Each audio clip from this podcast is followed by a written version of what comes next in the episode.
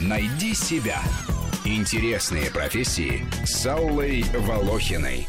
Итак, мы возвращаемся к разговору. Сегодня, в День медицинского работника, у нас в гостях специалиста Центра экстренной медицинской помощи. Мы говорим о том, как работает э, эта экстренная помощь, как работает скорая помощь.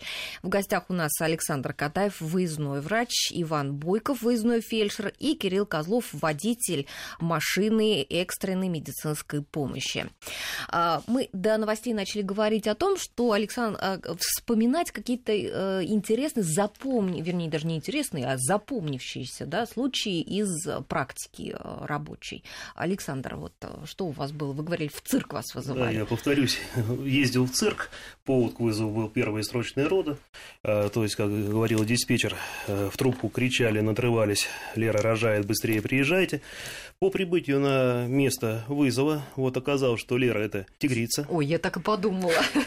И пришлось принимать роды у тигрицы два тигренка. Да Такие что? пациенты, конечно, запоминаются. Э, И тигрица как себя вела, тигрица-то? Как э, рожающая женщина может себя вести так же и вела. Она была нам благодарна, я да думаю. вы что? С ума сойти. А Вот интересно, когда происходит вот такое в цирке, они же куда-то, наверное, в другое место должны обращаться. Кто там панику-то навел, почему вас вызвали? Это вот возвращаясь э, к тому вопросу о фильтрации вызовов, о порядке вызова скорой медицинской помощи. Э, К сожалению, не все люди знают, куда нужно обращаться в тех или иных ситуациях. В панике люди обычно набирают тот номер, который приходит им самый первый на Ну память. и здесь диспетчер. А вы говорите, что диспетчер, она обычно задает какой-то ряд вопросов, чтобы понять, э, какую бригаду прислать и так далее. Здесь никак не было невозможно. Это было более 15 лет назад, тогда еще этой А. системы не было. Все понятно. Ну, э, у кого еще интересный э, случай, запомнившийся, э, Ну, Иван, так, в фельдшерской работе? Вместе работали в составе врачебной бригады Центра экстренной медицинской помощи. Встречали Новый год. На охотном ряду мы у штаба ГУВД дежурим каждый Новый год с 31 на 1. Там стоит наша бригада, бригада скорой неотлагательной медицинской помощи. Как обычно, ведут обращения, кто-то госпитализируется, ну, люди отдыхают, встречают праздник. И где-то в часа в три уже так подустали встречать Новый год. Тук в машину стучится, открывает Дедушка Мороз, стоит в костюме с бородой и на руках держит Снегурочку. Что же случилось? Что? Видимо, Снегурочка слишком сильно праздновала, очень напраздновалась и ну, перебрала. Ну, полечили, она у нас отлежалась, в общем, как бы в чувство ее привели. Нашелся добродетель, который ее на такси отвез. Все вроде проводили, успокоились, уже 4, скоро 5, ну, уже к 6 мы, наверное, вернемся, уже все, гуляние закончится, уже к семьям, к своим столам Хо- хо- Хотелось бы. Опять стучит. Смотрю, Дед Мороз. Я смотрю, опять что ли? Говорит, я вам подарки принес. Они что-то колу распространяли. И вот принес там хоть бутылочки с водой. Такой вот Дед Мороз. Но год был хороший, видимо, Дедушка Мороз. Вы вспоминаете какие-то такие случаи не тяжелые, да? Вот не хочется вспоминать что-то такое, вот что было в практике вот такого. Э, Вы знаете, наверное, память, она хранит только позитивные, положительные моменты. И еще раз возвращаться в то иное, наверное, психологически не очень комфортно. Хотя, конечно, есть что вспомнить, да? Работали Конечно, на многих конечно, есть, есть что вспомнить, есть э, о чем подумать, что рассказать.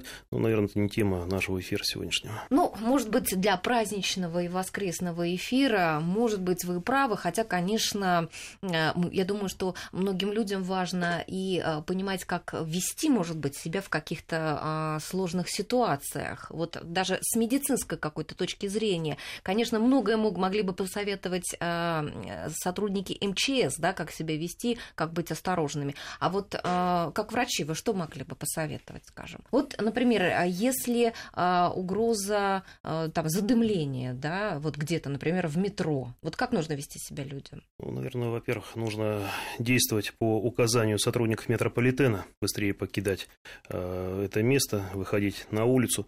И если человек себя почувствовал плохо, если он понимает, что состояние его здоровья ему не позволяет э, дальше продолжать свою деятельность, помните телефон скорой помощи. А этот телефон на сегодняшний день 103. Набирайте, обращаться 103, да. 103. А, Кирилл, ваш случай какой был запоминающийся из вашей практики? Ну, вообще, я вот в нашей работе всегда переживаю из-за детей, если вот мы попадаем там, и вызов связан. ДТП, наверное, да? и или ДТП, и вот недавно мы, буквально с- совсем недавно, с Александром Станиславовичем ребенка возили, который упал с восьмого этажа, М. полуторагодовалый. Ой, какой ужас. Вот. И они действительно оказали помощь, и мы довезли и живой. Выжил ребенок, да? Да. А что за случай, как ребенок упал? Нам сложно сказать, по чьей вине, по какой причине это произошло. Вот. Но, как правило, все беды у детей происходят э, по недосмотру родителей, либо по личной неосторожности, шалости. Ну, это, конечно, если такой маленький ребенок, конечно, это был недосмотр родителей, да. Вообще, наверное, от водителя вот медицинской бригады зависит, ну, даже чуть ли не половина да, успеха вот в деле спасения, да, ведь надо же вовремя приехать, вовремя потом довести. Вот э, ваша роль, Кирилл, вообще вы ощущаете в бригаде, вот, что у вас есть какой-то авторитет? Насчет авторитета не мне говорить, Мгм. но, наверное, люди доверяют мне свою жизнь, они также это едут, как и пострадавшие, они все время со мной, и мне вот выбрать скорость движения, маршрут движения оптимальный надо, И ведь, наверное, надо так еще вести, чтобы не растрясти, да, наверное, Конечно. больного. да. Ну, Тут, извините, хотелось Да. бы добавить, да, что, конечно, от водителя э, зависит большая часть успеха наших мероприятий. Э, Во-первых, это постоянно автомобиль должен находиться в постоянной готовности, так называемом на ходу. Второе, это знание города, не просто своего района, как мы говорили ранее, да, в пределах одной подстанции, а это знание всего города. э, Ну, а сейчас вот навигаторы, да, навигаторы помогают? Или, Помогают. и- и- Очень, или, или ну, и без навигатора Помогает, нужно знать? но без навигатора тоже надо знать город, потому что выбрать иногда оптимальный маршрут э, может только водитель. Навигатор ведет э, теми маршрутами, которыми он ведет Ну обычных да, да, людей. да. Вот. А у нас есть где-то возможность нарушить правила, отступить от правил, Мгм. включив там маяки и сирену. Вот. Но это тоже надо выбрать вот эту вот ту золотую середину, когда это будет и безопасно, и быстро. А вообще не все равно, с каким водителем работать? У нас все водители хорошие. Конечно, мы э, с вами своего опыта мы видели разных водителей, Мгм. которые терялись и в городе. Ему говоришь один адрес, он привозит совершенно другой, приходилось его корректировать. Но в отношении наших водителей я хочу отметить то, что они не просто водители, это полноценные члены бригады. Во-первых, все они обладают опытом оказания первой помощи. Поэтому если, допустим, я на месте происшествия занимаюсь сортировкой организацией, оказания медицинской помощи, а фельдшер у меня занимается пациентом, то водитель всегда готов ему помочь. Он может наложить повязку, может э, наложить шину, может подержать какие-то э, медицинские устройства. Поэтому это наши третьи золотые руки. Мгм. Скажите, бригады у вас всегда стабильные или каждую смену у вас разный состав? У каждого смены разный состав. Это не мешает вообще в работе? Как? Ну вот обычно, да, вы там срабатываетесь, друг друга уже без слов понимаете. Это называется слаженность. У нас слаженный коллектив. То есть вы вообще в принципе должны уметь работать в любом составе, да? Конечно, взаимозаменяемость. Вот. Это э, одинаковые укладки, вот, одинаковые машины, одинаковые методы и подходы к оказанию экстренной медицинской помощи. Поэтому э, мы, скажем так, унифицированные специалисты в этом плане. Мгм.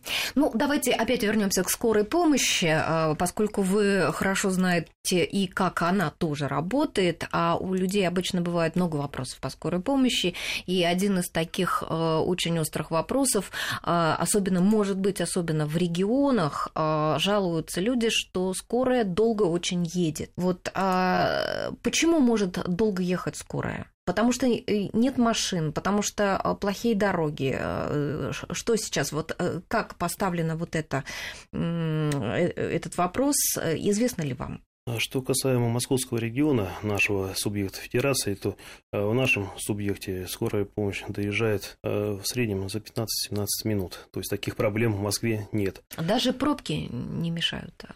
Все подстанции они располагаются в 20-минутной доступности до границы обслуживания своего района. Плюс сейчас используется автоматизированная система управления бригады, как вы говорили, что у каждой бригады есть э, носимые абонентские комплекты компьютера. Э, И, собственно говоря, вот эта система, она позволяет диспетчеру на центральном пульте видеть, где какая бригада находится. И вызов получает именно та бригада, которая в настоящий момент находится ближе к Мгм. пациенту. Мгм. Понятно. А если, допустим, а, приезжает бригада и не хочет забирать пожилого пациента в больницу, такие случаи тоже бывают, люди жалуются. Вот что в этом случае, а, есть ли негласная такая установка, что вот не забирать э, пожилых пациентов? Лично мне об этом ничего не известно, и я считаю, что это неправильная формулировка, что не хочет забирать. Есть определенные, Отказывается. а, есть определенные показания. К госпитализации пациентов в тот либо иной стационар. А все медицинские работники на скорой помощи обладают определенными зданиями, которые позволяют им поставить, установить диагноз, и в соответствии с этим диагнозом имеются показания как к госпитализации, так и к динамическому наблюдению, в том числе сотрудниками отделения неотложной медицинской помощи, сотрудниками поликлиники. Нет, понятно, как оно должно быть. Необоснованных отказов вот, на скорой помощи нет. По крайней мере, мне такие случаи неизвестны. Необоснованных отказов. А если они есть, вот что пациенту делать в таком случае? Куда может жаловаться пациент? И что э, бригаде, вот, допустим, если на бригаду поступает жалоба, э, что в таком случае вот бригаде? А, начнем мы с первого пункта. Да? Угу. Если пациент не согласен с какими-то моментами в процессе оказания медицинской помощи, в Департаменте здравоохранения создана горячая линия, имеется круглосуточный телефон, имеются э, специалисты, работающие в круглосуточном режиме. В любой момент он может туда обратиться. Будет проведено служебное расследование, э, окончанию которого будет принято то или иное управленческое и административное решение. Но что будет с бригадой, это не моя компетенция, там есть своя администрация. Ага. Ну хорошо, вот за ваш опыт большой, неужели ни разу на вас, на вашу бригаду не ну, там, не обязательно вот именно в этом составе, да, там в любом составе, неужели ни разу не было жалоб? Возникают такие сложные ситуации, но всегда надо стараться. А ситуация, ситуация связана с тем, что там не пропускают машину, ну, да, то, или что-то? Мы прибыли на место, угу. мы взяли пациента, угу. оказали помощь, необходима госпитализация. Вот не хочу вот я в эту больницу ехать, угу. я вот хочу в какую-то другую. У меня там знакомый. Ну, это нормальное желание, еще, мне кажется. Еще. Так. Стараемся объяснить человеку, что мы больницу не выбираем, выбирается больница отделом госпитализации, куда мы обращаемся с определенным диагнозом, где имеется место свободное, где нужен, нужные специалисты есть, например, нейрохирург, если закрыть, открыта черепно-мозговая травма, там, если у него губа разбита, там, или язык у него рваная рана, то это стоматолог, вот именно по профилю его, по профилю того, что случилось. С учетом ближайшего да. стационара. Понятно. Сейчас мы снова еще раз прервемся и вернемся через минуту. Найди себя.